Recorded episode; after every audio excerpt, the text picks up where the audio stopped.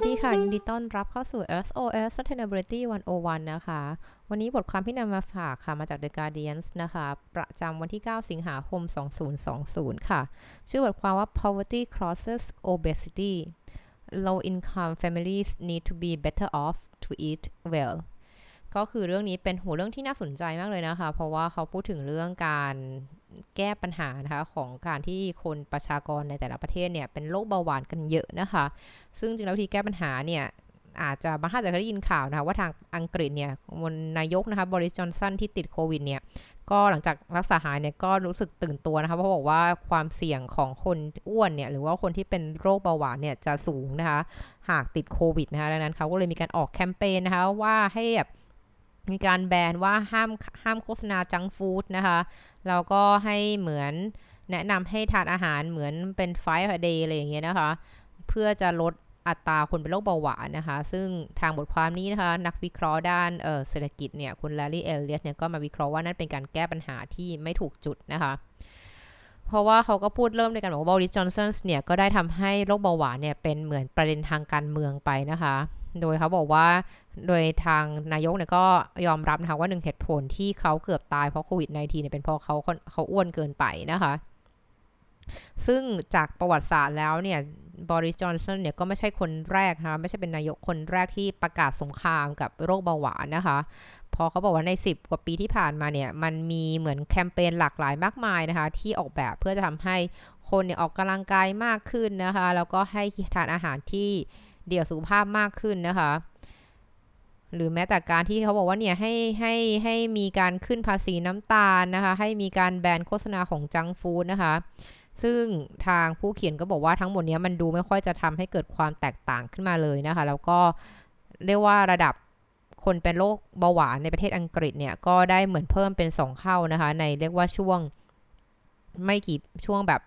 ศตวรรษนี้นะคะ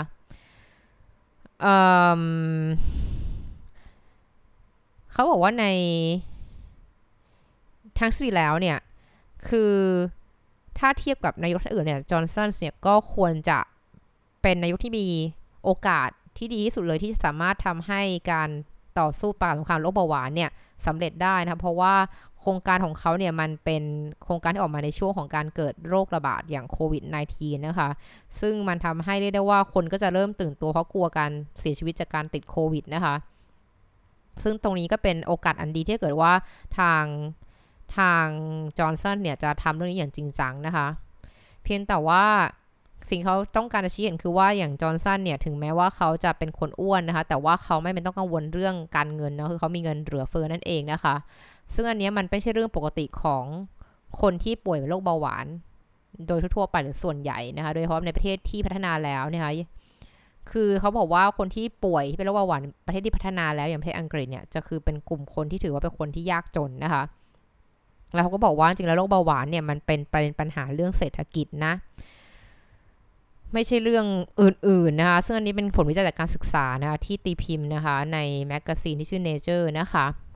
โดยเขาบอกว่าคุณอเล็กซานเดอร์เบลลี่นะคะพรโอมารอสนะคะแล้วก็เดเมียนรุกเนี่ยก็ได้เหมือนไปศึกษาพัฒนาการของโรคเบาหวานนะคะตั้งในสหรัฐอเมริการะหว่างปี1990ถึง2015นะคะซึ่งตรงเนี้ยก็คือน่าสนใจตรงที่ว่ามีรายละเอียดปลีกย่อยเยอะนะคะแต่ฝ้ายก็จะบอกว่าจริงๆแล้วเขาพบว่าคนที่ป่วยเนี่ยหรือว่าคนที่เป็นโรคเบาหวานเนี่ยจำนวนส่วนใหญ่แล้วจะเจอในรัฐที่เรียกว่าเป็นมิสซิสซิปปีอาลาบามาแล้วก็เวสต์เวอร์จิเนียนะคะซึ่ง3รัฐเนี้ยมันเ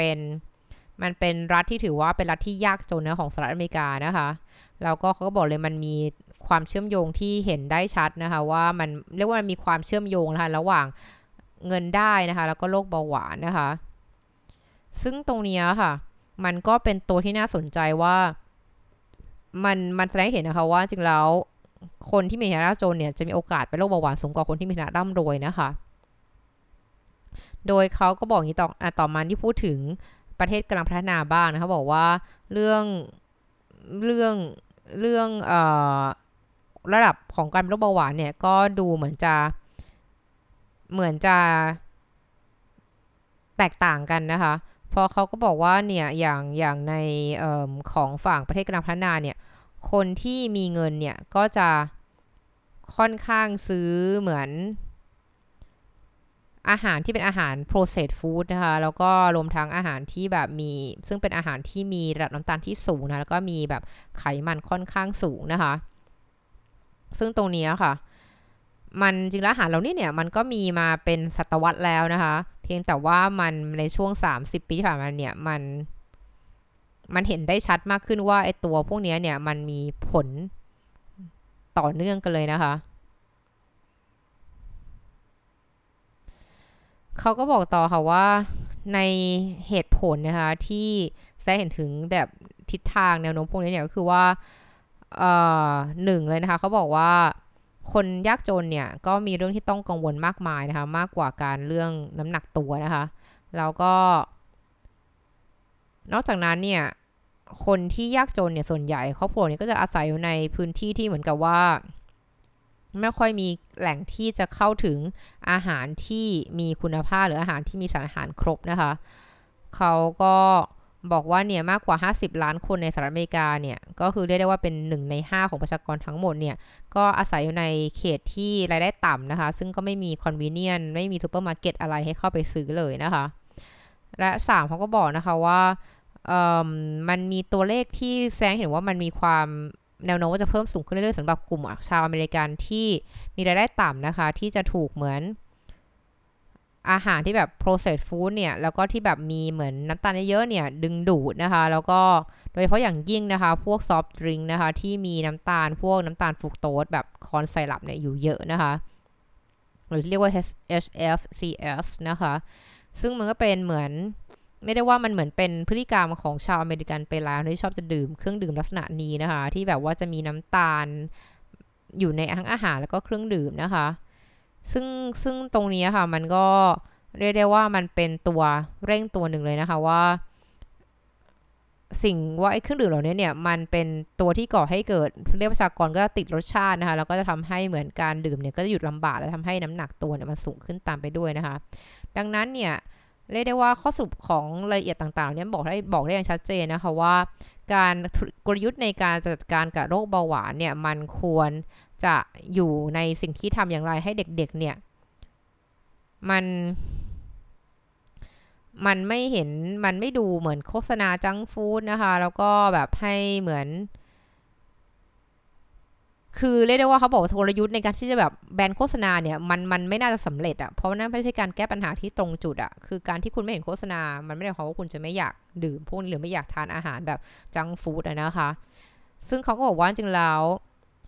สิ่งที่ควรจะทำก็คือว่าเรียกว่าต้องเข้าใจก่อนว่าโรคเบาหวานเนี่ยมันสืบเนื่องกับฐานะการเงินหรือความยากจนนะคะซึ่งตรงนี้น่ะมันทั้งนั้นวิธีที่คุณจะลดโรคเบาหวานเนี่ยคุณก็ต้องลดความยากจนก่อนทำไงให้คนเนี่ยมีรายได้มากขึ้นเพื่อที่จะได้มีเงินเพียงพอในการที่จะสรรหาอาหารที่ดีต่อสุขภาพมากขึ้นเนี่ยนะคะจริงๆแล้วอาหารที่ราคาถูกก็จะเป็นอาหารที่คุณภาพไม่ค่อยดีนะคะตามราคานั่นเองค่ะซึ่งตอนนี้ค่ะโชคร้ายที่ว่าเศรษฐกิจเนี่ยมันก็หดตัวกันทุกที่นะคะหดถอยทั้งเกือบทุกทั่วโลกเลยนะคะเนื่องจากเจ้าโควิด -19 เนี่ยที่ทำให้คนที่ยากจนอยู่แล้วเนี่ยยิ่งอาการหนักกว่าเดิมนะคะโดยเฉพาะเพราะว่าสิ่งที่มันทำให้อาการหนักเนี่ยเป็นเพราะว่ากลุ่มคนเปราะบางทั้งหลายเนี่ยมันอยู่ในอุตสาหกรรมที่เปราะบางนั่นเองค่ะจากโรคโควิดก็คือทั้งอุตสาหกรรมการท่องเที่ยวนะการโรงแรมอุตสาหกรรมค้าปลีกนะคะก็อุตสาหกรรมแบบเหมือนพักผ่อนหย่อนใจทั้งหมดนี้เนี่ยมันเป็นอุตสาหกรรมที่โดยผลกระทบอย่างหนักนะคะจากโควิด -19 นะคะแล้วก็คนที่ทำงานในอุตสาหกรรมนี้ก็จะเป็นคนที่มีรายได้ต่ำอยู่แล้วนะคะแล้วก็แบบยิ่งทำให้เหมือนเคาะซ้ำกรรมซัดอะค่ะทำให้แบบไม่มีรายได้หนักเข้าไปอีกนะคะดังนั้นถ้าเขาก็บอกนะคะว่าถ้าเกิดรัฐบาลเนี่ยจริงจังที่จะจัดการเรื่องความเป็นโรคเบาหวานของประชากรเนี่ยพวกเขาเนี่ยต้องใส่ใจ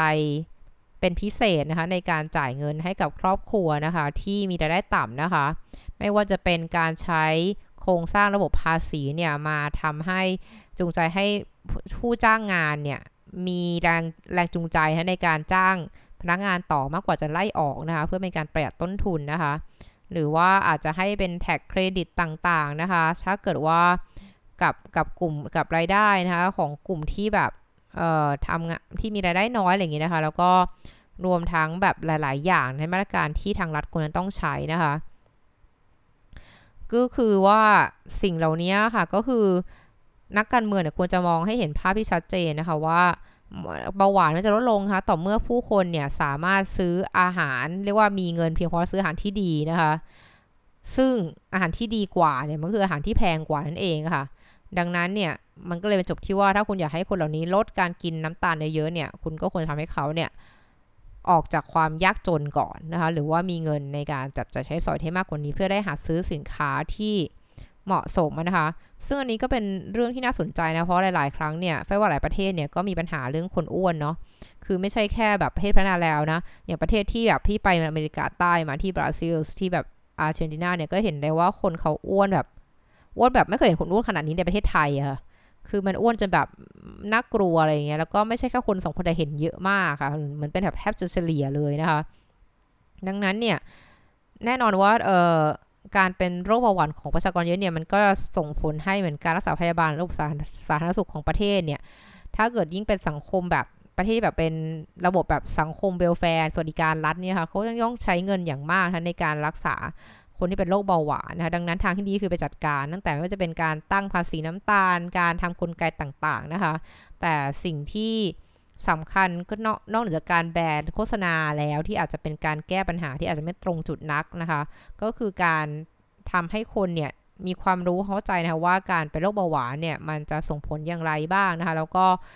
ให้คนรู้เรื่องการซื้ออาหารที่ดีต่อสุขภาพมากขึ้นนั่นเองค่ะคือเรียกได้ว่าคงต้องใช้หลายๆเครื่องมือในการแก้ไขปัญหานี้นะคะไม่ใช่แค่เรื่องใดเรื่องหนึ่งนะคะ